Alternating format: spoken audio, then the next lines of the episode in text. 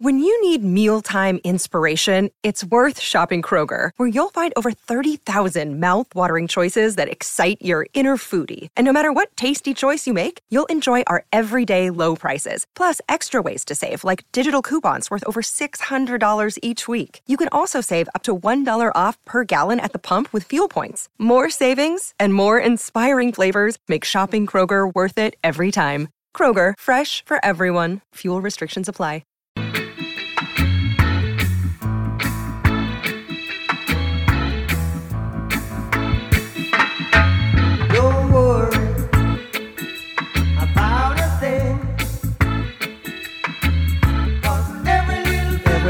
Thing is gonna be alright. Yeah, Sammy. Yeah, that's Kempy singing along there. Welcome in to Running It Straight, a very special edition here.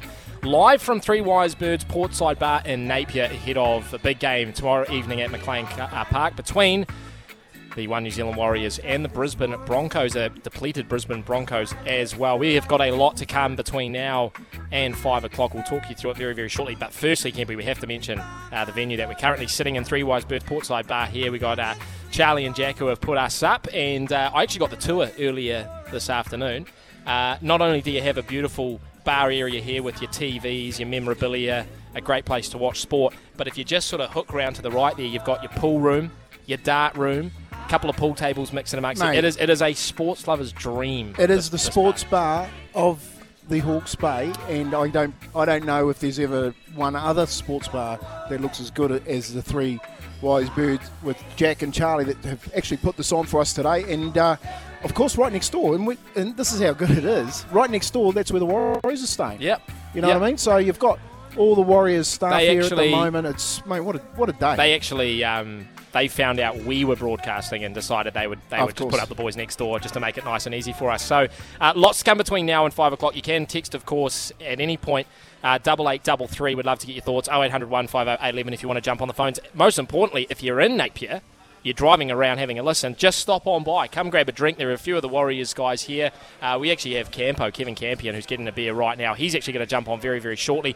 Gordon Tallis, the former Broncos and Queensland legend, he's going to jump on the line, as well as Brent Tate. Of course, he played for both teams in the centre position and Queensland as well. And then after 4 o'clock, we're going to get to Owen Guttenbiel. Plenty of interaction as well. We're going to run quiz segments. We're also looking for the top 5 Warriors-Broncos moments in history, and we're also going to pick up on a question that Charlie asked us on Wednesday, one of the texters on 8833. He wants us to pick our 17 in the NRL based on form as it stands. So me and Kim are going to do that throughout the show as well between now and 5 o'clock. So text through your memories of Broncos Warriors, what your favourite memory has been over the years. It took us a good long while to beat them for the first time, Kempy. That might be up there on some people's list. There are plenty other monumental moments as well. And let us know how you think about the game tomorrow night. Of course, we're building up towards that at McLean Park. We will have build-up tomorrow before our live commentary. But let us know what you're thinking. Luke Metcalf, he gets his debut in the halves for the Warriors. The Broncos without a lot of frontline men, and Kempy, I love a stat, and I was going through all my stats last night, and it's funny because the stats almost go out the window when you don't have Payne Haas, Reece Walsh, Paddy Kerrigan, all the punch in the middle, all of the spark of the back line goes out the window when those guys aren't there. Yeah, that's exactly right, and they have got 5 of the origin players out, but look, I don't think that we take any of that into account when we got a team that's coming off a bye. They really know how important this game is tomorrow night against a Brisbane Broncos side. And in the past, you've seen the baby Broncos actually come out and do what teams probably didn't think they could do, which was come out and win. That's a real concern for me, is that hopefully the Warrior boys, they know that this game is really important. They've got an opportunity to actually go and get 2 points, and that they dominate right from the beginning of the game. Adam Reynolds is going to play a big part in the game. Don't get me wrong there, Sammy. Yep. You've got Adam Reynolds on a side. He's still going to lead them around the pitch. His kicking game is second to none. And Shaun Johnson's kicking game this year has been at the top of the game. So, all in all, coming down to the Hawke's Bay today, seeing what we've got on here, we've just had Richie Barnett walk into the bar as well. It's full of people here that actually have come down and want to support Hawke's Bay. Of course, with all that trauma that has happened down here through the floods. Yep. And we've got this opportunity to bring the Broncos, who are sitting top of the table, along with the Warriors, who are sitting right next to only 2 points out of the top 4. Mate, why wouldn't you be excited about coming to Hawke's Bay? And I'll tell you what, Kempy, you got booked on the private jet to come down solo. I got put in the car in the rental. But I actually am really glad I did it, Kempy, and I'll tell you why. I was taking a staff just before 3 o'clock, had to drive through the Esk Valley, and just seeing the damage and destruction of that region live, up close, as opposed to it all nearly brings a tear to your eye. It's sort of that the region has been that devastated. There are trees everywhere. There is silt about a metre high. There are houses completely destroyed, bridges washed away, wineries gone, and you realise that the timing of the game almost couldn't be more perfect. It's a break for the region. It's a chance to come together and support a team. It's a sellout tomorrow night and support a team that's flying high and doing a fantastic job. So look. Really looking forward to it. It's going to be an absolute cracker. And it's a cracker at the moment out in Napier. It's a sunny day. Yeah, and I had a mate, as soon as I jumped off the plane, phoned me. Josh, he's running a I Am Hope Day on the back of this Warriors game with a segment tomorrow at one of the gyms there, putting on a fitness I Am Hope program.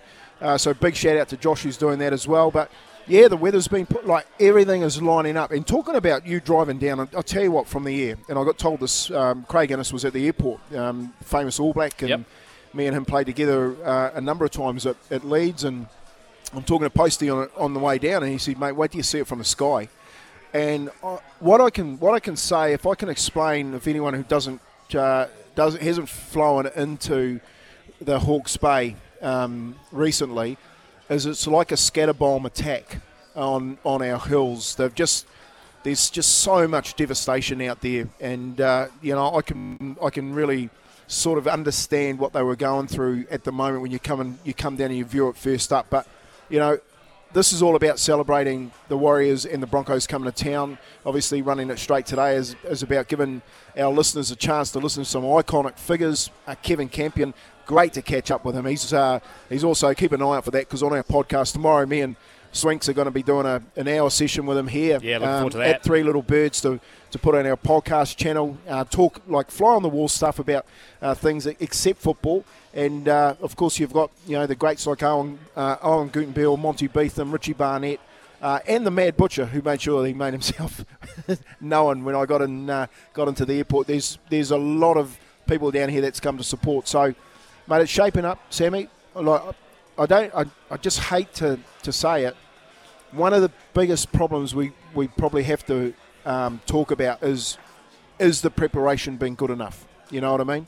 Where do they go to? You can't write off a Broncos side every time around Origin. Mm. Probably, although they lose a lot of players, probably the only team through Origin time that knows how to handle Origin, and that's the question I want to ask Campo. Yeah, it's a great question, and well, you can ask Gordy and Brent Tate as well, because they obviously took off to Origin. How do they feel their sides handled when they were away? Here's a bit of a trivia for you, Kempe. I was studying up last night. How many times do you think the Warriors have played the Broncos in an Origin period where they've lost players because of Origin, as opposed to like backing up or resting guys? Oh, not many. No, not many. Like, I've been involved in a few, and we had the Broncos full side. I tell you, it's two. I was going to say. I only ever played them twice when they haven't had their full-strength side because of an Origin. How have we gone? 56-18 back in 2013. You might remember that one, the largest ever win from the Warriors over the Broncos at Suncorp. The other one was in 2017 where we got a win against them as well. So two wins in those periods, which shows that the Warriors do. And we know that the Warriors do respond well during the Origin period because... we don't lose anyone. So, look, it's going to be very, very interesting. Gordon Tallis, we're going to get him on the line very, very shortly. So what we're going to do is take a break here. Keep your texts coming in on 8833. Already seen a couple of memories of Warriors-Broncos games gone by. Keep those coming in. But we will take a short break here, and hopefully we'll have the legend, former Queensland and Broncos prop Gordon Tallis on the line after this.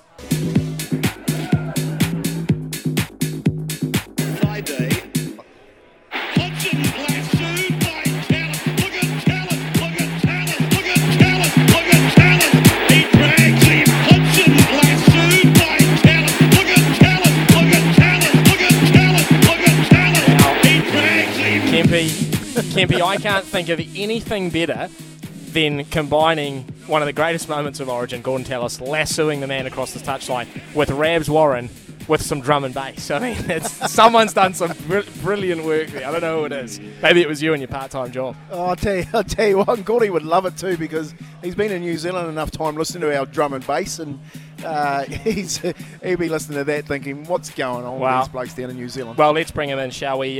Gordon Tallis, of course, the former Brisbane Broncos legend, the former Queensland legend as well. He's now with Fox Sports. He's kindly given us a few minutes of his time on the line now. Gordy, welcome in. Hey guys, how you going? Very well, mate. You ever heard that little remix there featuring Ray Warren and yourself? Yeah, someone made it up, I think, maybe beginning of last year, and it sort of was hitting the airwaves over here, and it's got a few other names. I think there's a Danny Badiris moment and a few others, but that's sued by Tallis is sort of the chorus, which... Well, do you know what? It's funny because you can walk into a pub now and all those young 19-year-olds that had no idea who I was, that weren't even born when I was playing, sort of know who I am now because I had to Google who Tallis was. So. Yeah, who would have thought that went so well with a drum and bass beat in the background? It's great to have you on, Gordy, mate. We're here in Napier. There's a lot of excitement building for tomorrow evening, of course, the Warriors v Broncos. And throughout the show, we're actually asking the listeners to send in their best memories of Warriors-Broncos matches and times gone by. And I'm not going to ask you to pick up a specific one. It's got to be number one. It's got to be number one. It's got to be the first ever game. Yeah, absolutely. Blakey and all the boys from, you know, like having New Zealand join the rugby league, they run out. I think it was DB Bitter on the front of their jersey. That was huge. I think that's a great moment, and you know, moving forward, and they've played in a couple of grand finals. They haven't won one yet, but the pathways of rugby league, you know, they didn't have to come and move over here like Olsen Filipana did to go play for the Bulldogs. You know, they can stay at home and represent their people, their culture, and their fans. And I'd have to say the first ever game. That's the one that sticks out in my mind. And the other one, obviously, you know, just. I don't think I've ever played an easy game against the Warriors, believe it or not. So they've always been pretty tough, and I think they love playing the Broncos as well. Hey, Gordy, there's a clip that they play all the time down here, and you've played with both of them, Campo and Shane Webcke, when they look at each other and square up. Like, what did you say to Shane Webcke when Campo got him? Well, Campo, the North Queensland mate. See, Campo picked a weak target, and Shane Webcke probably one of the toughest forwards. But he's a farmer, and he's never had a fight in his life, never. And then after that, I said, "Hey, mate, if you're ever going to push someone, you got to throw punches." So then we went on a tour to, England, and this little halfback pushed him. Well, he just started punching because he's a big farmer, and he sort of learned how to throw him after that. Well, the little halfback got punished, so. It's sort of my fault, but Campo's a tough guy, and mate, poor old Webby that day. You know, that's probably the only time Campo got it over him. Because, mate, I tell you what, mate, you couldn't get it over him by hitting him with your shoulder, that's for sure. Do you know what the worst part of that is, Gordy? Is that it was penalty against the Broncos, and the Warriors got the ball. There you go. Hey, Gordy, I've got to ask you the question, you know, because... on everyone's lips, you've got five of your Bronco boys out, and we know, and you know better than everything because you've played Origin time where the baby Broncos come out and absolutely destroy teams. Yeah. What's it like this time of the year when you know you're losing players to Origin? And of course, it must be in your DNA now that you know you're coming in to do a job. Are we and should we be afraid of the Broncos tomorrow night? Oh, look, I think so. I think any time you come up against any side, there's going to be some young kids that are going to get their opportunity to pull on the Broncos jersey, some of them for their first time, and one of them is Wendell Saylor's son, Tristan. He's going to play fullback. He's quite a handy player, actually. So it all happened, I think, back in the late 80s when Craig Bellamy was coaching up the Broncos. I think we had about 10 in Origin, and we had the so-called baby Broncos go out there, and they won, and they beat a highly fancied, I think, West Tigers side, and you know, I'm excited, and I'm sure they've still got halves. You know, they've still got enough experience. I know that there's no Reece Walsh, but they got a great kicking game in Ezra Mam, and you know Reynolds there, and you know the forward pack. Well, it's going to be led by somebody else, but they still got to go out there and do their job. You know, a bit like the Warriors jersey, mate, a bit like any jersey you pull on, no matter who pulls it on, they got to go out there and represent what that club means. And, you know, I think it's going to be a cracking game. It's probably the game of the weekend, actually. Mm. Yeah, well, obviously the Warriors don't usually suffer too much during Origin in terms of players leaving this year, more so than anything, Gordy, with no players out. So they're able to name a side that's pretty much been on the park for the last few weeks, with a couple of exceptions. What's impressed you, I guess, the most about the Warriors in 2023, and what are you looking forward to them bringing tomorrow night? Do you know what? Everything that's that has impressed me. I think they're playing really high completion football. They're getting through their sets. They're throwing it around. Just how hard they're playing for each other. And when I say hard, like the commitment they got in their jersey hasn't been seen for the last couple of years. And to pinpoint one player, I'd have to say Shaun Johnson. You know, normally he, you know, I would say and this is not a criticism, but it was fair to say he was maybe playing footy and it might have been for the highlight reel. And now I think he's got a more consistent game, and he's playing for his mates a little bit more, you know. But he's certainly been great. His kicking game, and I think every Warriors player is just pulling up their socks and going out there, and they look like that they're enjoying getting in the arm wrestle, you know, and not chasing points, and you know, just winning the little battles. And you know, at the end of the game, I think they've been a real surprise packet. You know, in the papers over here, you know, they had their.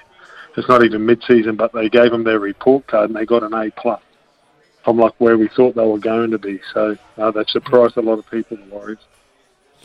You're looking at some of these players in the forward pack. You know, you've got Kurt Capel, who must be hurting about missing out on Origin. Jordan Riki, who's coming home to New Zealand. You know, young Walters in at the hooking position. Yeah. And a couple of young blokes, you know, this Brendan Piakura, who we know, Australian schoolboy, goes all right, because we had one of our punters online phone us up the other day, say, look out for this kid, he can hit.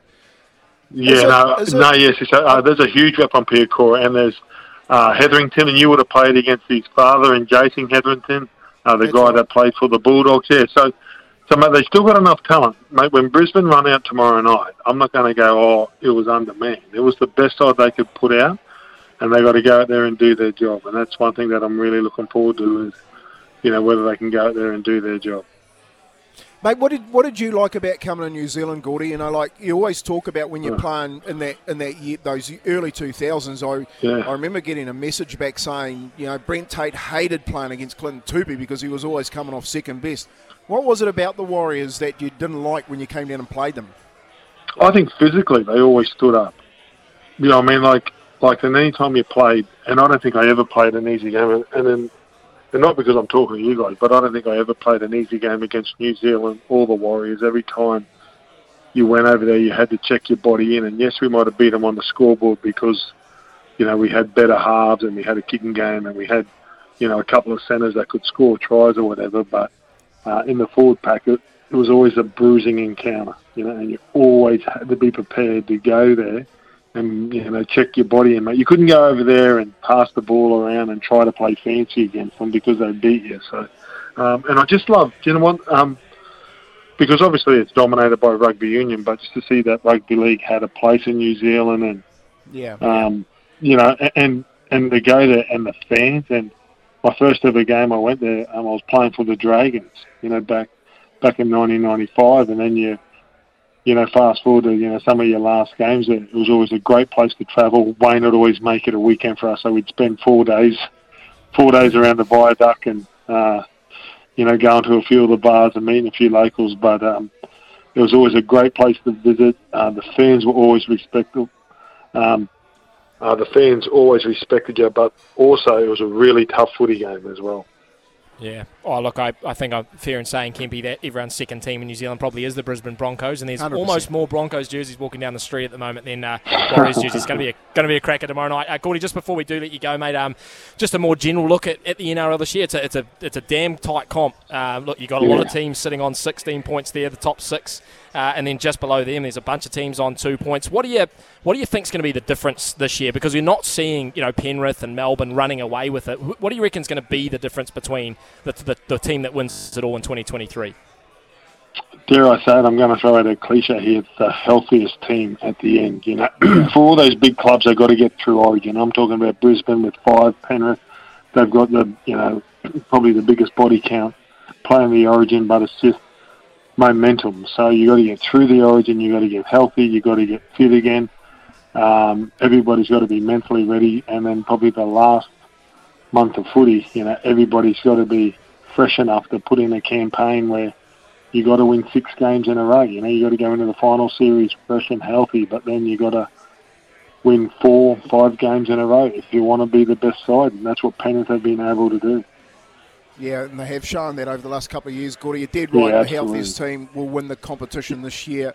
Mate, thanks a lot for what you've done with us this week on SENZ. You've got such a wealth of knowledge, and I know every time that Gordon Tallis' name is mentioned down here in New Zealand, it brings a smile to everyone's face. So, mate, you go and enjoy your afternoon. Thanks a lot for joining us this afternoon on Run That Straight.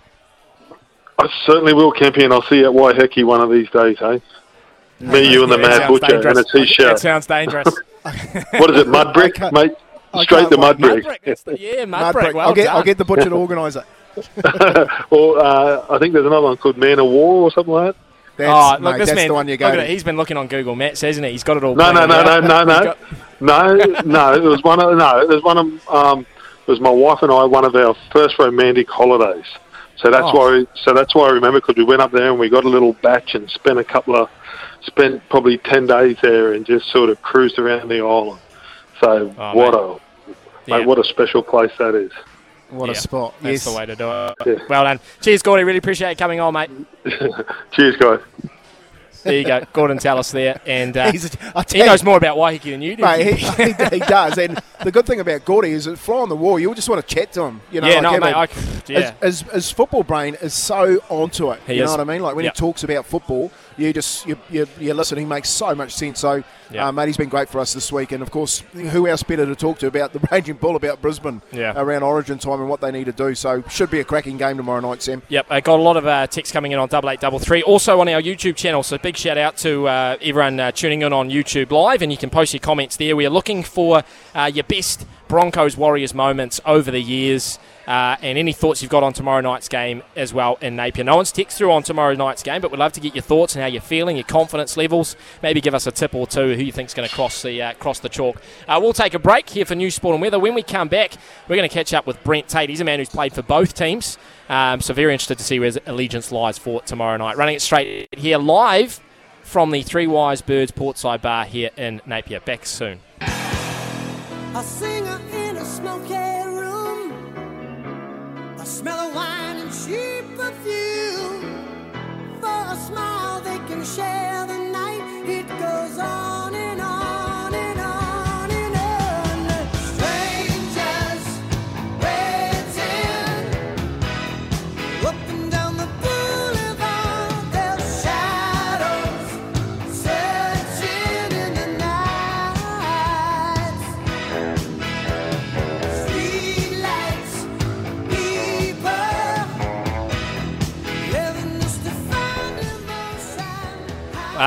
Welcome back in to Running It Straight here from Three Wise Birds Portside Bar in Napier. Just got a message from Brett Tate saying, stuck on the plane, mate, give me 10 if that's okay. I wonder if he's here. Is that him on the plane coming over? Well, he wasn't on our plane, but I'll tell you what. He does do a bit of stuff with Fox, doesn't he? It was about who's who on the plane, and Logan Swinkle's got sitting next to Richie Barnett. Who would have picked that? It was, Owen had the Mad Butcher going off like he always does, and of course, Monty Beetham was on there with Campo, and of course, Kenny Rainsfield. If you don't know who Kenny Rainsfield is, he went to the Com Games, and he's a fantastic wrestler.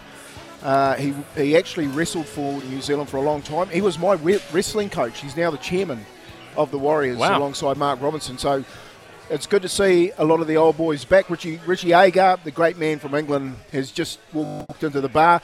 And the other bloke I walked onto the plane, and this bloke yells out, he goes, "Hey, Kempy." And I went, "Hey, mate." And he goes, "Remember me, I'm Webby's brother." And it's Webby's brother, mate. He's travelled all the way from England to the game. So he's coming. Andrew Webster. Andrew Webster's brother is here. Oh, fantastic. And he was sitting in front of me, and I said, he goes, "Mate, you've got Richie Agar's number, can you give him a call and just tell him to pick me up from the airport?" That's fantastic. I love it. Mate, I was doing a bit so you're doing a bit of Ubering, were you? Well, I was doing a bit of concierge service as well, you know, like a man of many trades. Yeah, pick up the bags. That's what the muscles are for. Right, well, while we're waiting for Brent Tate, we go running through our top 5 Warriors v Broncos moments over history. We're also going to give you our informed 17 of the NRL competition. Charlie texts that through on our Running It Straight on Wednesday, and we're going to put that together between now and 5. But let's go to our Warriors moments, Kempy, and me and you have discussed over the weeks, and we've put our little list together. So I think we've got some audio for each one as well. We're going to start with number 5, and this one probably isn't totally familiar for everyone, but as soon as you hear it, I'm sure you'll remember it very well. Shaun Johnson, and I think this was back in 2013. It was early. No, it was 2011. It was the first year, Shaun Johnson's first year at the Warriors, and he did this. As was Alex Glenn, Maloney to Mannering. The enthusiasm the Broncos are playing with as it goes back to Johnson. And Johnson steps straight through, support on the inside, decides against it, but has Johnson got the legs? He certainly does. Whoa. What about that for a try? Yep, that was the length of the field, essentially, Kemby, where he stepped through pretty much the entire Broncos defensive line. That was peak Shaun Johnson. Of course, it was 2011, that breakout season for him, but that was, when you watch Shaun Johnson highlights, that is just the epitome of the man. And when he went around the fullback, like he decided, and he's got support on the inside, but way he goes, and he went around, and the pace that the man had back then, I remember that try. I remember watching it thinking, oh my God, this kid is really special. So... yeah. It's good to see that Shaun Johnson, all these years, is still running around having a breakout season, especially after the COVID problems that they had, but going really, really well this year. I think he plays a pivotal part in tomorrow's game, Sammy. Yep, I think 100%. The matchup with Reynolds and at half, the kicking games, you could arguably say this year, along with Nathan Cleary and the top 3 kickers in the competition, though 2 of them are on display tomorrow. So if the Brisbane Broncos have any chance, well, Reynolds really needs to step up to the plate. And vice versa, Shaun Johnson, he needs to bury them with this kicking game and the way that he's been playing and be right at the top of his game if they're to be in with a shout of taking the 2 points off the Brisbane Broncos, who are going... Oh, look, I'll take that from Gordy too. They're going all right. They still picked a decent side. No, they still have a very strong team, and Adam Reynolds is going to be a massive part of it. So number 5 in our top 5 is Shaun Johnson's try against the Broncos back in 2011. We'll get a couple of texts out of the way, actually. Craig, one of his top memories was the very first game. I'm sure that's going to feature on the list, Craig. The drums, the fire, the Warriors coming through the tunnel in the corner, the crowd, including young me, erupts. What a great atmosphere. Best I've ever been to. Shame the result didn't go our way, but unbelievable. Loved it. Another one here from Chris says, from what I hear from their mums, a quarter of the crowd will be extended family of Jordan Riki and Brendan Piakura coming to watch go the Waz. Of course, Kiwi boys, Kempi. And Chris was on our show the other day. He jumped on in the morning and told us a little bit about coaching young Piakura. And, by all accounts, mate, I guess all the tickets that the Broncos had dished out to the team have all gone to Riki and Piakura. And they definitely got... When you come back to New Zealand, all your whānau, it doesn't matter where you play, they will come. They'll travel far and wide. Brendan's text, enjoy the game, boys, and up the mighty Broncos. Hope the boys can get it done. I love league and watch most games, but only watch the Warriors when they play the Bronx. So it'll be interesting to see them and listen to you, boys. Brendan, we would love your company tomorrow evening on SCNZ. We do have the live commentary. Mark says, has Kempe had a beer yet? Been struggling to keep him away, to be honest, Mark. I've got to keep him in his seat. Jimmy says, how about Ali's flick pass to Stacey when he described it as coming out of his ass? Yeah. Can't beat Hitero's first hit up in 95. Head down, hair going everywhere, and straight up, no drops. Sacapelli has seen it. He the memories of all them hit ups and the way that they ran. That pass of Ali Lauiti'iti on that Broncos game gave him the nickname Air Jordan. Air Jordan. Yeah. The likes in rugby league of Ali and the way that he used to play. I watched a lot of that last night, all those clips on YouTube, just to get myself ready for this this weekend down here. He plays such a big part through that period, Ali. Yep. But so do a lot of the players around him. Sione Faumuina, you know, Ivan Tumavavi, remember that name? Yeah. Just the way that they put themselves into the game up against the Brisbane Broncos, who at the time, Sammy, were, mate, basically the Australian side. Yep, they were. And iconic names that you do mention. A few messages here on our YouTube Live. You can comment on that too. Jeremy says, Tatey is a Brizzy boy through and through. That's probably where he's going to lean for tomorrow night. Someone else has said, what a man Gordon Tallis is. Finlay says, it's Kiwi for sport. Good on you, Campion Sam. You bloody good bastards. Cameron says, two favourite memories versus the Bronx. The first is the farm winner over the head ball for Tuamavave to score on the sticks. And the second has to be Webcke v Campo. We have Campo in the building, and we are certainly going to ask him about that very shortly. But we'll take a break here on Running It Straight. We will try and get Brent Tate on the line, fresh off the plane, perhaps at Napier Airport. We will find out. Running It Straight here on SNZ. And that is a big thanks to South Seas Healthcare, Auckland's largest Pacific wellbeing service provider. Back in a moment. Welcome back into Running It Straight live from the Three Wise Birds Portside Bar in Napier. And we've already talked about, Kempy and I, just how amazing this venue is. If you are driving around in Napier or you're hanging about at one of the hotels, whatever it might be, come on down. Plenty of Warriors here, Warriors legends too, that you might want to come and say hi to. Grab a drink. The Mad Butcher's just walked in. The volume of the place has just increased by about 10 times, Kempy. As long as he doesn't come down here, Pete, we're not going to be able to hear ourselves. And everyone's saying hi as well to the Butch. So come on down and say hi to myself and Kempy. As well as some of the legends that are here. We're just trying to get Brent Tate on the line. He is just getting off a plane. He might be in New Zealand. We will ask him if we are able to get him. We are also going to give you our Form 17 across the competition in 2023. We're going to start with the backs. Just before 4 o'clock, and then we'll do the forwards and the interchange after 4 o'clock. But I think now, fresh off a plane, we greatly appreciate him jumping on the show. A man who has played for both teams, of course, and a man who is much loved by Warriors fans. Every time I talk to them, Kempy, they always bring up this man's name. It is Brent Tate on the line. G'day, Brent. Welcome in. G'day, guys. How are we? Hey, Tatey, thanks a lot for joining us this afternoon on Running It Straight, mate. Big game this weekend. 5 Origin players out, and of course we know that they're probably at their best when they've got young blokes coming and wanting to make a name for themselves. How do you see the game going tomorrow night? Yeah, it is a big game for both clubs, mate. I think just with how tight the comp is, and you know, a couple of wins here and a couple of losses here, obviously you go up and down the comp pretty quickly. So.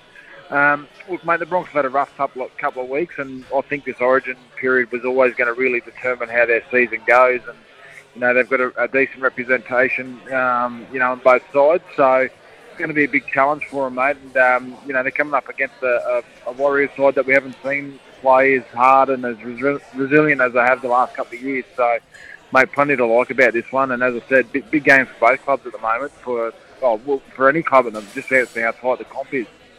Yeah, totally agree. And we just had Gordon Tallis on talking to us about how these games, these New Zealand Warriors Broncos games, just always have a little extra bit of physicality to them. Tatey, you played for both teams, mate. What was it about Warriors Broncos games that were different to the rest? Well, I think, mate, back in the day, you know, when we'd playing at the Broncos and you come up against the Warriors side, mate, they were just, you know, they loved to test themselves against the best. And I remember talking to Monty about this.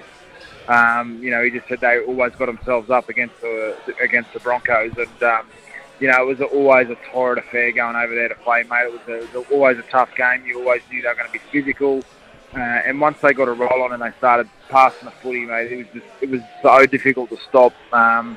It was just and mate, they were aggressive. They were big and aggressive and really hard to tackle and bring down. So.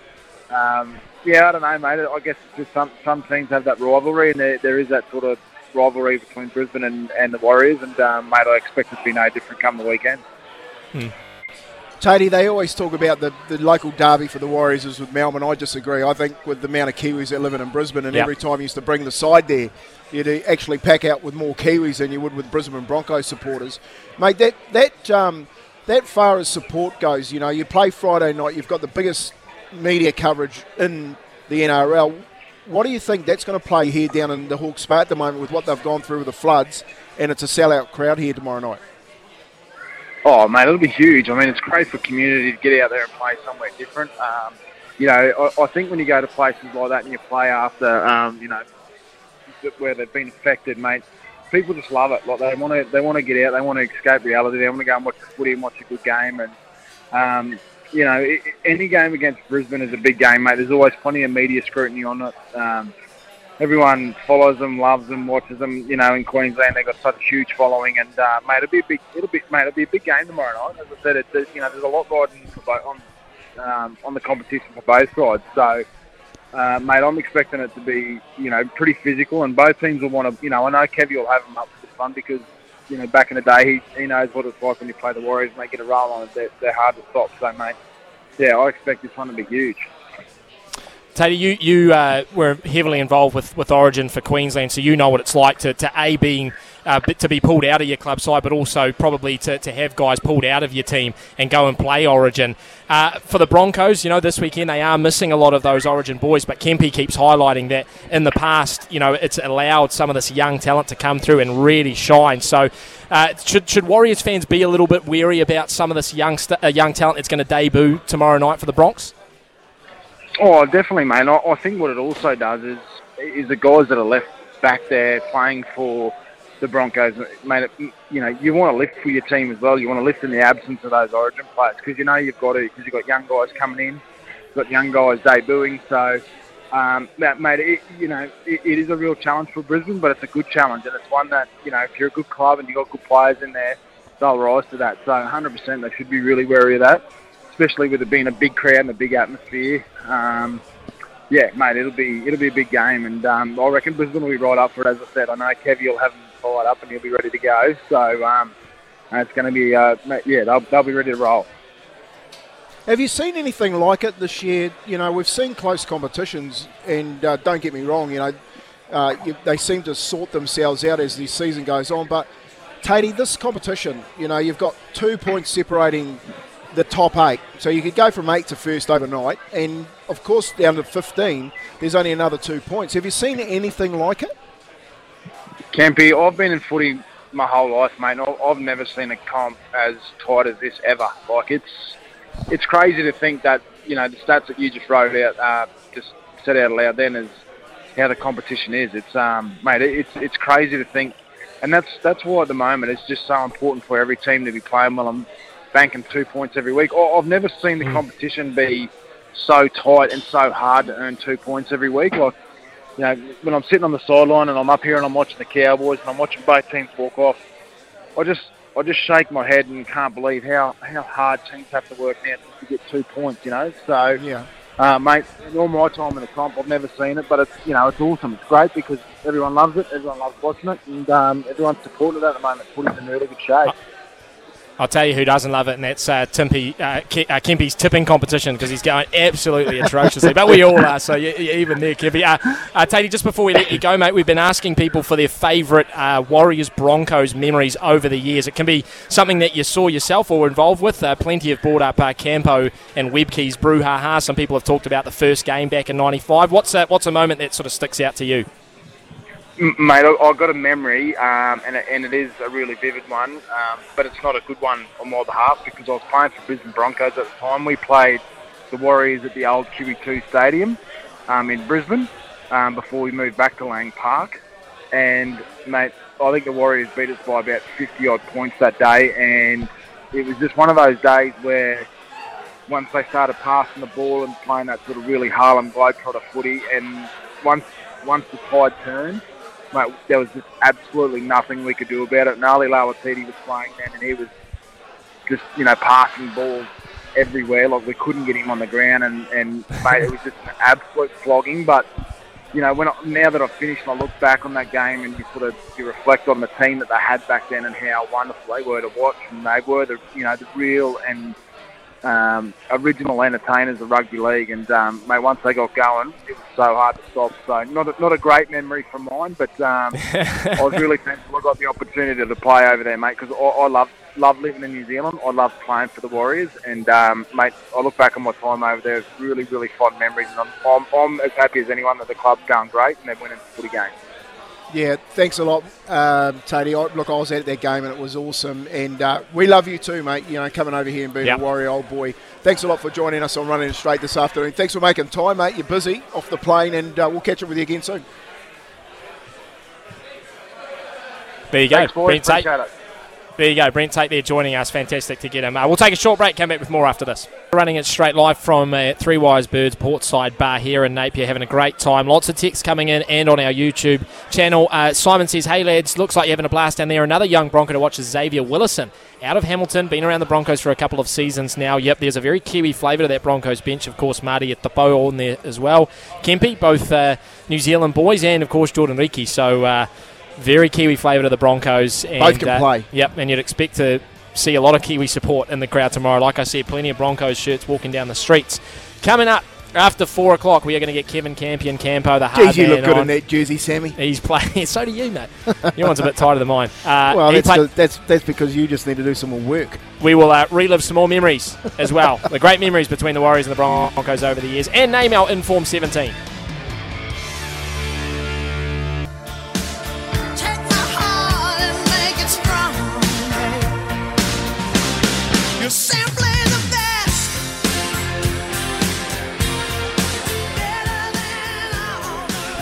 Yep, Tina.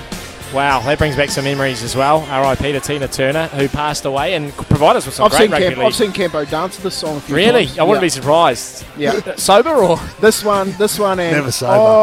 Ireland.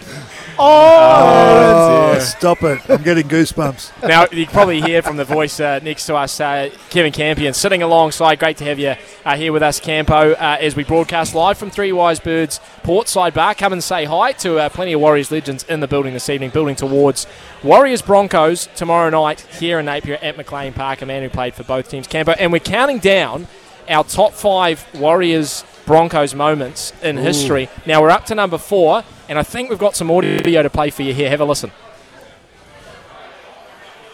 Back to Webcke. Smothering defence, and a bit of a smack in the chops, and Webcke and Campion. Oh, there's no love lost. Old teammates blowing up at Ericsson. Wooshka. Campion landed a couple, and again, I want you, my boy. Well, some vigilante tactics from Campion, but the penalty goes to the Warriors. That's the best part of that, Campo, is that we got the penalty. No one could call a game better than the great Jason Costigan. I'll tell you about it, from North Queensland, Costo, but... mate, we had Gordy on, and he said, mate, he was a farmer, Webcke. We've never been a fight in his life. Never been a fight in his life, and he said, if you're going to pick one, you've got to throw them. 100%. And apparently what he said was the very next fight, he picked on a halfback and beat him up. he got dusted a few times. Mate, tell us about that, like back in those days, we've just had Tatey come on, and he said, mate, I remember you guys coming here to the QE2 and telling us up to 50, and you go there and they come down. I remember that game. I've got a picture of it in a jersey frame where we beat Brisbane at home, because it was some type of recognition of 95. Just tell us about those days, mate. The Broncos, you came from the Broncos to the Warriors. Yep. Tell us about what it really meant to you as well when the Broncos came to town. Well, that wasn't the first time that we had played them and beat them. I mean, that wasn't the first game that we beat them, was it? No. I think we beat them in 2001. Yeah, that's right.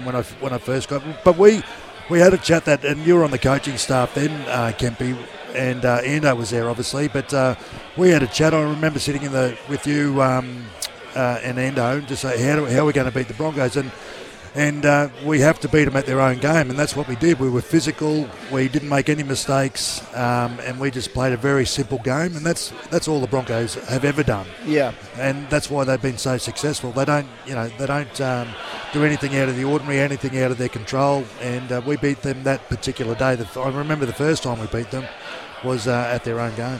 I remember one time we're sitting down and you telling me about Brent Tate talking about Clinton Tupi, saying, mate, he hates playing against you. You make sure that you just, you go out there and you make sure he knows he's going to come to a game. Yeah. And ever since then, Tate, I guarantee you, Tate used to hate coming playing against us. I think it was more Francis Malley when, because he was he was one of those wingers that could, come off his line and make the perfect tackle and at the right time. And he nearly put Tatey into retirement a few times, to tell you the truth. He was, just had an uncanny knack to, come in. Yeah, we'll keep talking about the memories in a second, Campo, but just talk to us about, me and Kempe both shared stories of coming down here to Napier. Kempe was flying, I was driving, and just sort of seeing how badly affected the area has been, you know, with the floods and what's been taking place. So how sort of important, you're down here, a lot of the old boys are down here as well, how important is it for the Warriors to bring a game here, and how massive do you think it's going to be for the community tomorrow night? Oh, it's just great that the Warriors have decided to come here and give back to the New Zealand people. And over the last couple of years, you know, due to COVID, we've been stuck in Australia, and it's just great that you know, the Warriors have decided to, you know, take their games all over New Zealand, and they've got great support. You know, yeah. I've been sitting here having a few beers with just the locals here today, and they love their rugby, you know, first and foremost, and you know, that's the national game, but. You're being very PC here, Campo. Okay. Campo's never PC. No, but never. Things are starting to change, you know. Yep. You know, we all know rugby's a boring game. We do, mate. Don't we? Yeah. We all know rugby. Don't say that. Wayne's listening. Well, we're not doing a 2-hour show on Super Rugby. I tell you, rugby in Australia is a boring game, that's for sure. And that's why everyone's turning to the league. You know, everyone's turning to the AFL.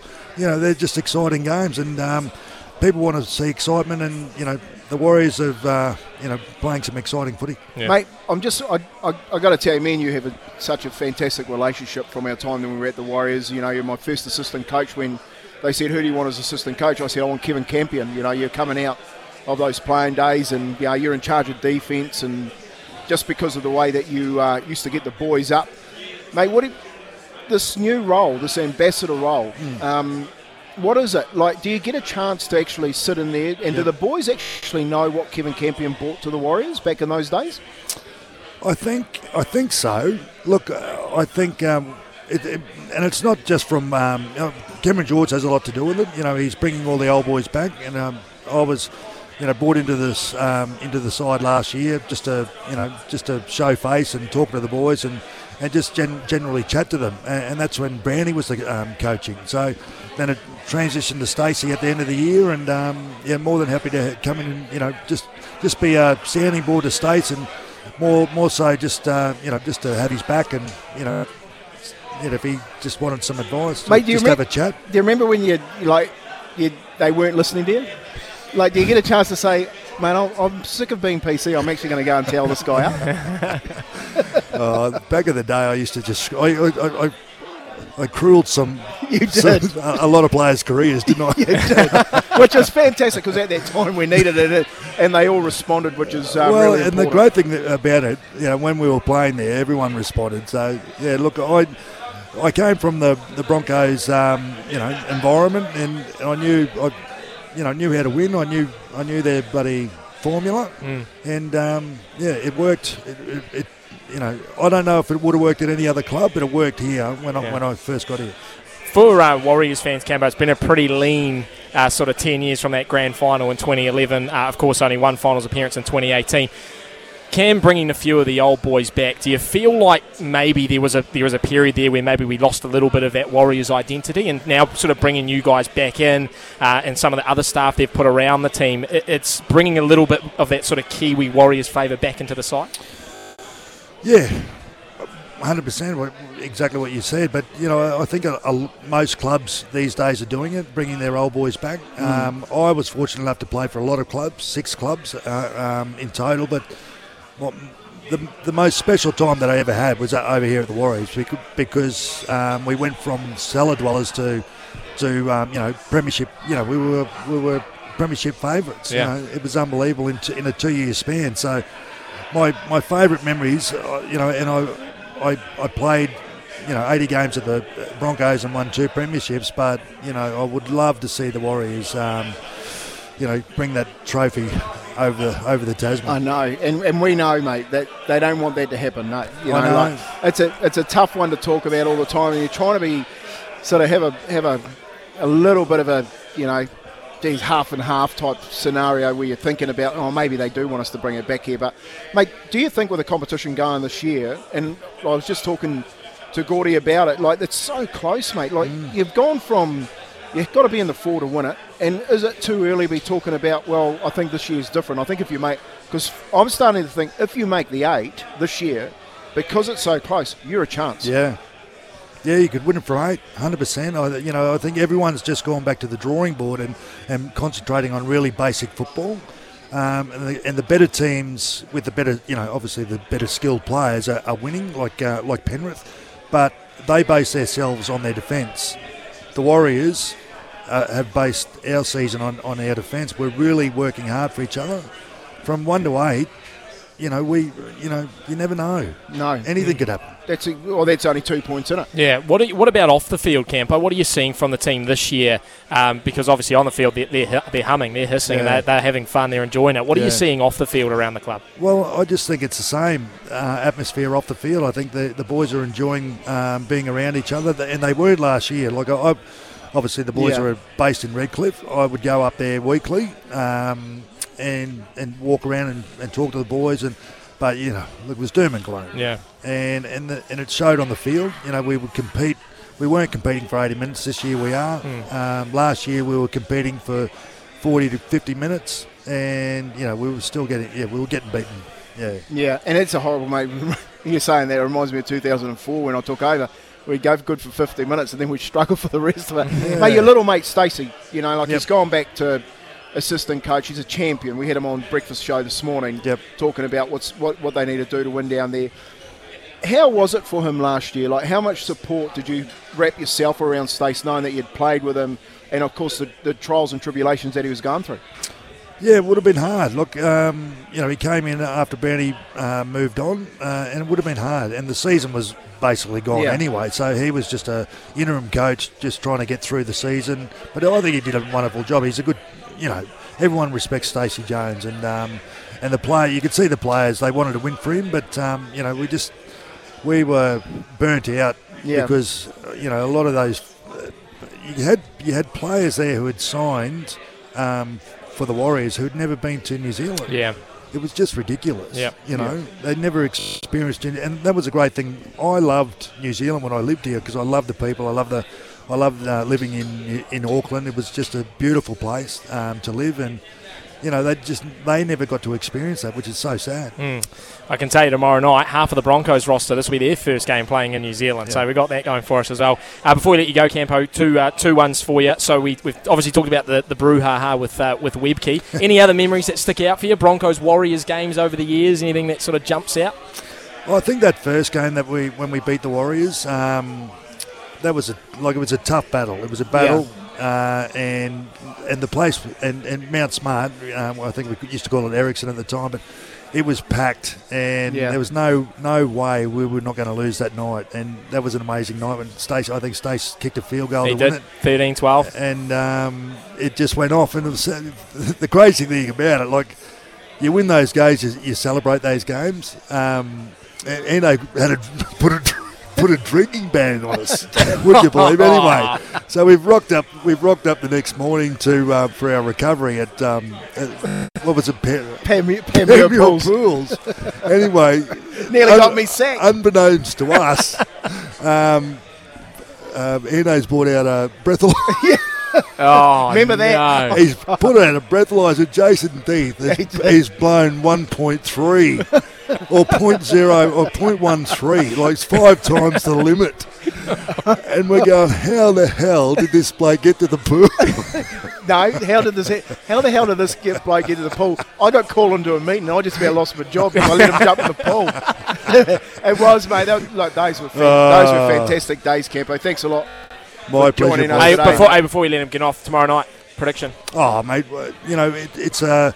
These are one of the games. It's a funny one, this one, because the Broncos have got 5 out with the Origin, and we're expected to win this. But the players can't go with that mindset. Yeah. We're going to win this. They've just got to go back to what they've been doing all year, play really hard footy, and just work hard for each other. Man, I think we'll beat them. I think we'll beat them convincingly. But yeah, I feel the same way, and I dead set believe.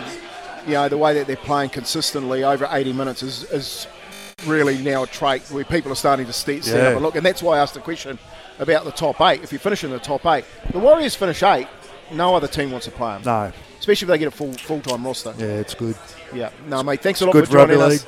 great for New Zealand. I know you're joining us tomorrow. I know we're doing a podcast, me and you. We're going to do a fly-on-the-wall hour together. So, mate, all our listeners will be waiting to see that one. We're talking about Nathan Woods, aren't we? We are. We will. We'll talk a little bit about Woody and plenty more, too, from our times here at the Warriors. But thanks a lot for joining us. My pleasure, boys. There you go. Kevin Campion there. Great to have him in the building and to have him jumping on the show, too. Awesome to hear his thoughts. We've got another legend lined up, Owen Guttenbiel. He's standing just off to the side here. So we're going to take a break. When we come back here on Running It Straight, Owen Guttenbiel, the man himself, going to be in the chair with us.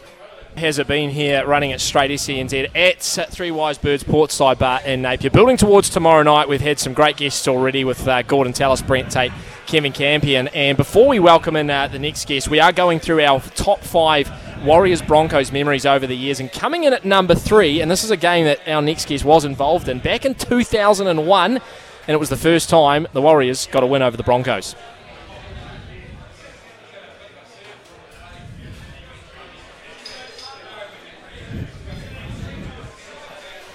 I thought we might have had our highlights there, but it doesn't seem to be playing. But we'll just bring him in. Oh, here we go. Back to Jones. He has the shot.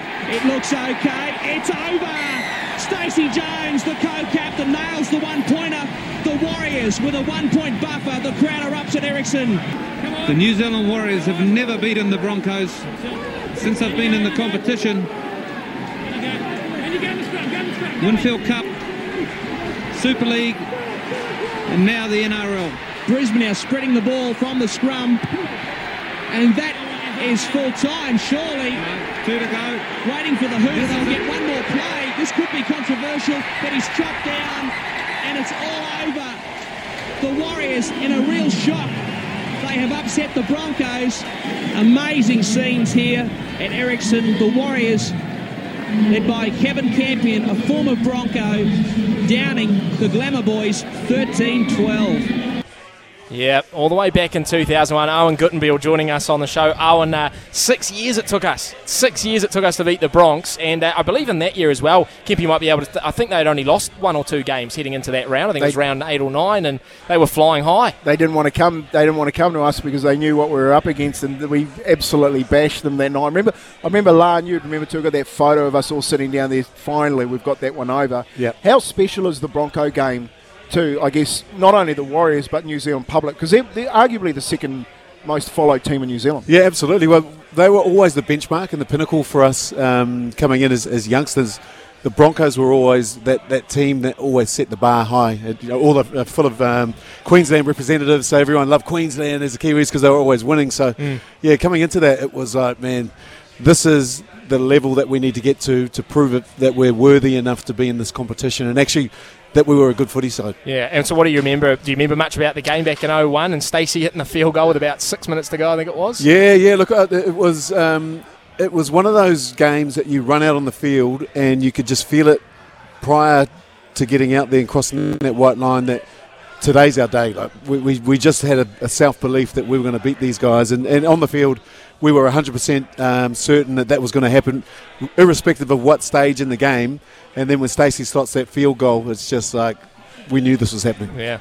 It's sort of I take that game as one of the defining moments in our time when we were together at the Warriors, where we actually grew up that night. We went, man, we can actually go out there and do some great things. And of course, then we go on this run, and the next time we go to Brisbane, we beat them by 50. But you know, when you look at this side compared to that side, I've said, Owen, you know, with Webby, he's a redhead. He reminds me a hell of a lot like Ando. Do you see similarities to that 2001 side? Yeah, Stacey's probably the same weight as you were when you were assistant coach too, mate. Loves a pint and a home brew. So very, very similar. But you're right. You're right, and I think the approach that they're taking, that they've had to strip things right back, and it appears that they've worked really hard on the team dynamic and the culture and actually understanding the fundamentals of the game. And they've broken it right down to game by game. We're going to come out with a game plan to beat this side, as opposed to we're just going to go out there and play the Warriors brand of footy. So I see some real similarities, and you can see it in the culture of the side. When you talk to the boys, I get a sense that they're fulfilled, they're learning, they're growing, and that's only making them better footy players and making them want to get out on the football field and play. Yeah. Talk to us about the origin period for Warriors players and Kiwis players, do you guys get, or did you get like a little bit of a lift knowing that these teams were depleted, or could that have been a little bit of a danger at times, thinking that things were going to be a little bit easier for you? Yeah, well, there was many years in my career at the Warriors that we did well and we didn't do so well, and I think the ones we didn't do so well, we probably took it for granted that this is going to be easier, we're going to roll out there. I think when we were doing extremely well with growing as a team and trying to earn our place within the side, that totally changed. And it was more about, I've got to turn up and deliver because I want to represent myself for this team. And there's a real trust element when you've got a real good winning culture and a success environment.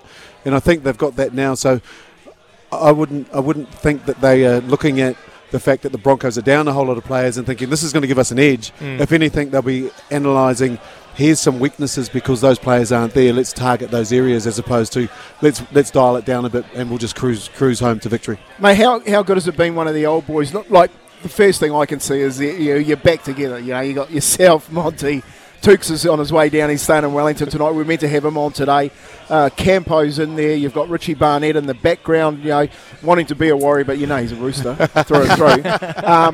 What's it been like being like, because I love it, I love how the old boys that got us there in the first place are now back involved. What has it been like mixing with those boys? Yeah, it's really nice, and I've got to take my hat off to Cam, that he's actually taken that approach and wanted more players from the past to be around the playing environment and the group, just so they understand where the club's come from, connect with the past, in order to understand who we are, what's our identity as a club. And then it's always great catching up with the guys, and Monty and I driving from the airport, we're just talking about how long it was when we were playing, how long ago it was, and it seems like yesterday, seems like other times it seems like it never happened, and it's pretty special though. Those bonds never change, and particularly the bonds when you're in a successful side, because you do anything for your teammate on that field, and you had 100% absolute trust that they were going to do the same, and you just don't lose that bond. Yeah, no, that's awesome to hear. Just before we let you go, Owen, the game here in Napier, I'm not sure how many games in your time were sort of taken away from Ericsson, but when you were able to, I guess, get out and around the country and realise that, you know, rugby league is big all over New Zealand, what does it sort of mean to, play a game outside of Auckland and some of these regional parts of New Zealand? Yeah, it's a I guess the first time you do it, it's a little bit of a novelty. But the guys are used to this. They travel a fair bit. I think the key for this game down here in Napier is the fact that the boys will be playing for Tohu down here. You know, they had a really special day yesterday, going out to the marae and appreciating a little bit more of who Tohu is and what he plays that's for. Awesome, yeah. And I think that's going to really drive the guys.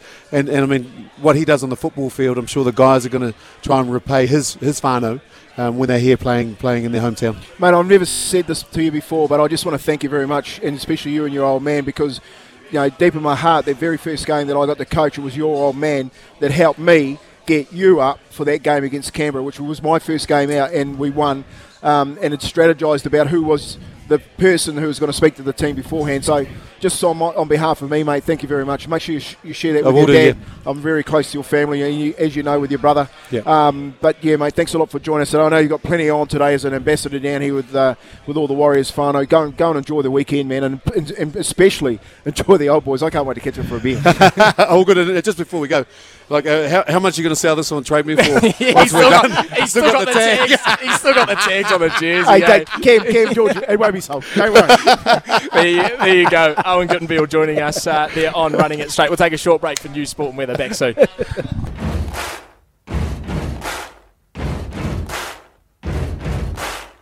you're a boy, make a big noise, playing in the street, gonna be a big man someday. You got mud on your face, you big disgrace, kicking your can all over the place, singing, we will rock you.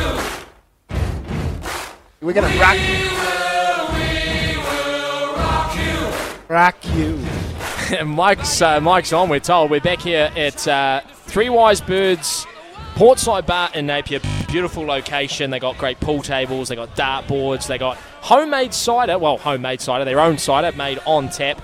plenty of TVs for sport, memorabilia. It's a fantastic bar if you can find your way down here. If not tonight, get down here tomorrow night for the Warriors game. Now, we are counting down our top 5 moments of Warriors-Broncos history. We've done 3. Shaun Johnson's try in 2011, Campion Webke's fight, the first one against the Broncos in 0-1. We have 2 more to go. We will reveal one of them very, very shortly, and the last one just before we head up to 5 o'clock. We're also going to name our 17 in-form players of 2023, myself and Kempi. It's an exercise we've been doing. I can't wait to see yours. Over the last couple of days. Well, I know you've had a look at mine and copy and pasted it. You know that? Yeah, no, but you've copy and pasted it because you were looking over my shoulder just in the last air break. But what we're going to do now is a man who came down and, look, he's one of the most passionate Warriors supporters I know, Kempi. It's Zane, the Warrior-holic. Now, you hear him a lot on SENZ. He rings in, he texts shows. He's a great fan of ours. But he also has a great YouTube channel, the Warrior-holic, with plenty of analysis. I think you had Jazz Tavanga on recently as well, didn't you, Zane? So that was an awesome interview. Go and check that. Oh, mate, crazy.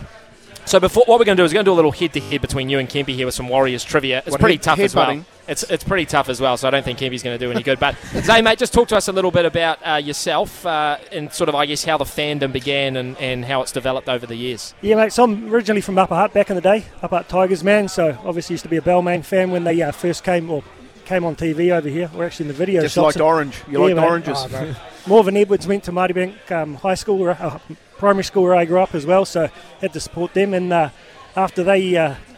Warriors came in, mate, had to patch over straight away. So I was a vicarious follower from Japan, mate. I was in Japan from 1995, so Mum used to send me over the games on VHS. Yeah. That's how I kept into it. Watch it delayed. Yeah, mate. So how's it sort of, I guess, developed for you over the last couple of years? Now you're sort of doing your own YouTube channel and that. Have things sort of ramped up a little bit over, say, the last 5 or 6 years? Yeah, well, to be honest, mate, I only really started this at the start of this season. And last year, like, going through that whole COVID period, there's a lot of negativity going around about the Warriors, particularly online. And I used to try and filter it out and counter it a bit. No, bugger it, I'm going to set up this That's hard. Oh, mate, I tell you.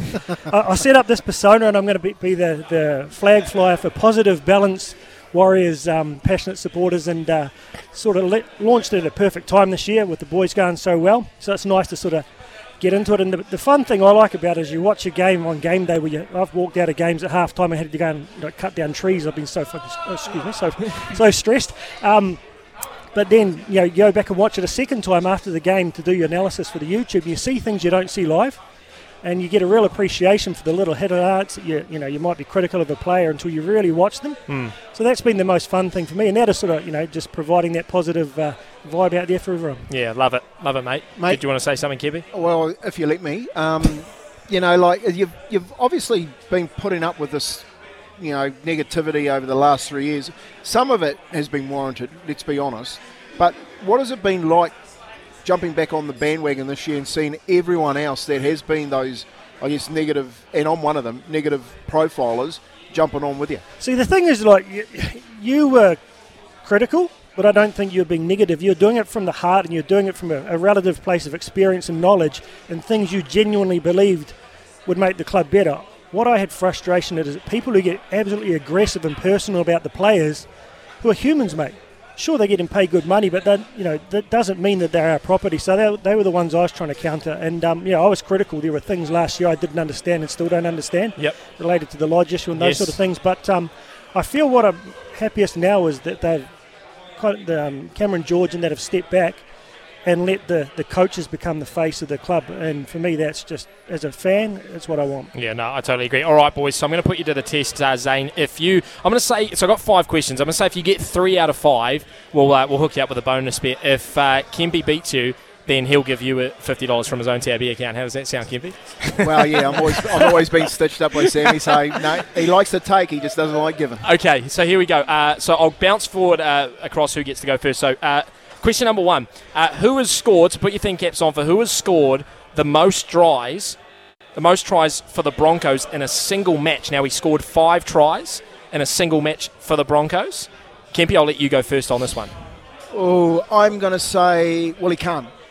Zane? It's not Willie Kahn. I can see his face, mate. He's that guy they tried to put into second row a couple of seasons ago. What the hell's his name? Oh, mate, I can't think of it. No, got Willie Kahn. I'll give you a hint. He wore the headgear. Oh, the Pearl. Steve Renouf. Well done. So I give that to Zane? No, the Pearl. The Pearl, come on. Everyone knows who the Pearl is. Who? Ellery Hanley. I'll call it a tie for question one. Okay, I'll call it a tie. Question number two, we'll start with you, Zane. Who was the highest capped Kiwi playing for the Broncos? He played 285 games for the Broncos. Kiwi man. Oh, I can see his face too. Glenn. Alex Kempe? Yeah, Alex Glenn.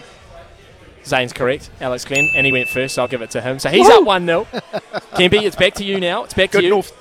Good North Shore boy. Now, here's a good one. In 2013, Kempe won't get this one, don't worry. In 2013, the Warriors beat the Broncos 56-18, right? That's the biggest, most points I've ever scored against the Broncos. Manu Vatavai scored a double, as well as three others. Can you name one of the other three that scored a double when we beat them 56 points to 18 in 2013? Oh, okay. No, I can't. But I'm going to go James Maloney. Zane, you want to have a crack? No double. There you go. Joe, stop it, Joseph. No, I'm trying to think of it. Was it Wade McKinnon? No. Let's say Glenn Fasiahi, Conrad Harrell, and Thomas Lulawai. All double try scorers. Yeah. So Zane's still up 1-0. Back to Zane as well. He gets a chance to go 2-0 up here, Kempe. Who has scored the most points against the Broncos in Warriors history? I have to say Stacey. Kempe, sticking with it? Shaun Johnson. Kempe's got one back on you, Zane. Yes, Shaun. So here we go. Here's the deciding question. This one's hard as well. There is a man who played for both the Broncos and the Warriors. He was a part of the 2011 Warriors team that went on to play in the grand final. Didn't play in the grand final himself. Also has the record for most tries across the two teams head-to-head. Can you name who it is? Dean and Kemp? Dean and Kemp, that's what Zane's going with. Kempe? It was a centre. He went up and played for up in England. Oh, his name's not Dean and Kemp, and I can't remember his name. I don't think if you can't give an answer, I think I win by default. Oh, but I can see his face. Yeah, that's me. Do you know what? I think I am by default going to give that to Zane, Kempe, because you can't just say a guy played up north and expect to get the point. So I'll give it to Zane. Sean Berrigan. Yes, Sean Berrigan. Is that who you're thinking of? That's what I was thinking. Yeah, me too. I purposely made it difficult for you both. But Zane, mate, it's awesome to see you down here. It's great that you've come up for it as well, based down in Wellington. What are you? You came up today. You're flying out Sunday, I presume? No, mate. Drove up all the way. Yep, mate, he's from Upper Hutt, mate. The Tigers. Upper Hutt. Adrian Shelp. I know, I can't confuse those two. Mike Kawiti, Morven Edwards. Yeah, mate. Seru, all the boys. Seru, that's right. Yeah, yep. Mate. No, drove up. How many times did Reynolds beat them? I don't think they ever did they? All the time. All the time. Awesome. Hey, just quickly, Zane, your favourite Warriors-Broncos memory in history. Anything stick out to you? Mate, that'd have to be the first game, surely. Mate, I was at the Totra Lodge in Upper Hutt there.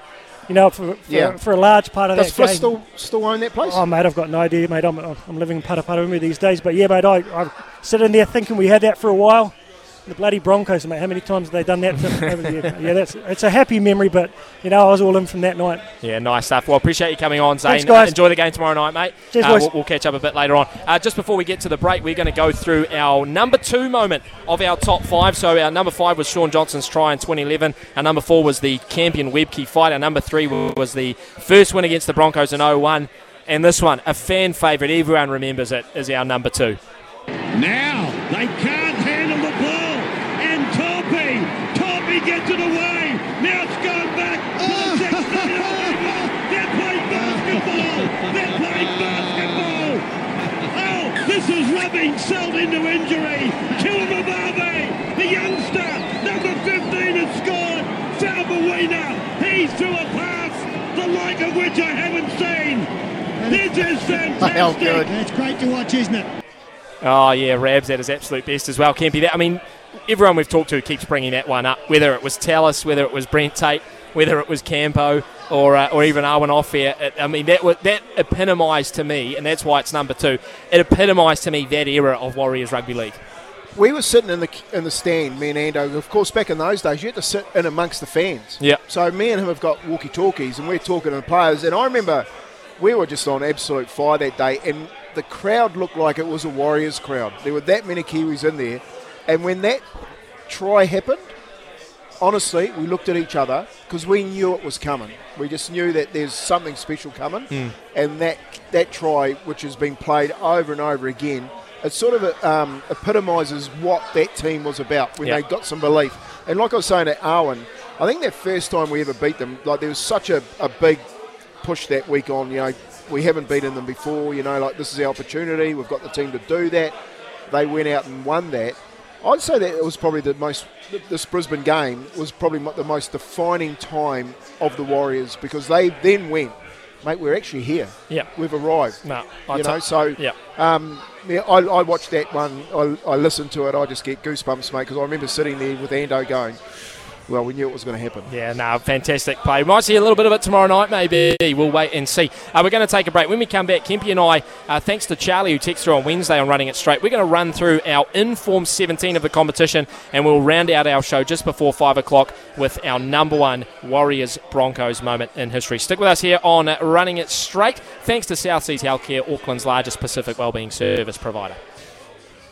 Yeah, welcome back in. Running It Straight, a 2-hour special here at Three Wise Birds Portside Bar. It's a great location. Building up towards Broncos v Warriors at McLean Park tomorrow night. It's going to be an absolute cracker. Now, we got tasked on Wednesday from a listener, Charlie, to come up with our Inform 17 of 2023. And I like the Inform part, Kempy, because you're not just going to put guys in there because they're superstars. We're talking about guys that are legitimately playing the best rugby league in 2017. Now, I know you've looked over my shoulder a number of times, so you've copied what I've got. Let's start with the fullback. Who have you got in the number one jersey?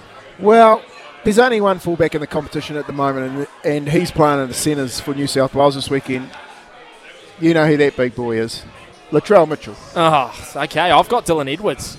I've got Dylan Edwards as the number one fullback at the moment. He leads the comp in metres. He's actually number four. The number four. Well, you've got to fullback. You're not picking on form. You're picking on name. You're picking on name. No, I'm not. Trbojevic, you're saying he's the number one fullback in this year? No, I'm not. Better than Dylan Edwards? No, I'm not. Did you not hear me? I was saying Latrell Mitchell. But you're saying he's better than Dylan Edwards. Well, Tommy Trbojevic. Did you ask me? I said Latrell Mitchell. Right, here you go. So he's going Latrell Mitchell. I'm going Dylan Edwards. Right, give me your two wingers. Well, I'm going Selwyn Cobbo. Yes. Yep. And the other one I'm going is Brian Tall. I could see Brian Tall. I've gone Alex Johnson. I think Alex Johnson. I don't think there's been genuine, outstanding wingers this year. I think they've all done their job well and they're scoring tries. But I think you can interchange a couple. Mulatalo, you could probably put in there as well. He was my third choice. Yep. So there you go. In the centres, Campbell Graham and Stephen Crichton. Yep. We tick a box there. Campbell Graham is the best centre in the competition at the moment, in my mind. Your 6 and 7 should be pretty straightforward as well. Well, I've gone Nathan Cleary for number 7, but I've gone Cody Walker for number 6. Okay, I've gone Cam Munster, and of course you have. Yeah, well, I mean, he's playing solid football. He's not the form 6. Well, I'd put him up. I'd put him close. Cody Walker is the form 6. Yeah, I guess you can make an argument for both. Okay, give me your front rowers. Payne Haas. Yes, sir. Aidan Fonua-Blake. Yep, you have been looking over my shoulder. I have not. What about your hooker? Well, my hooker is Damien Cook.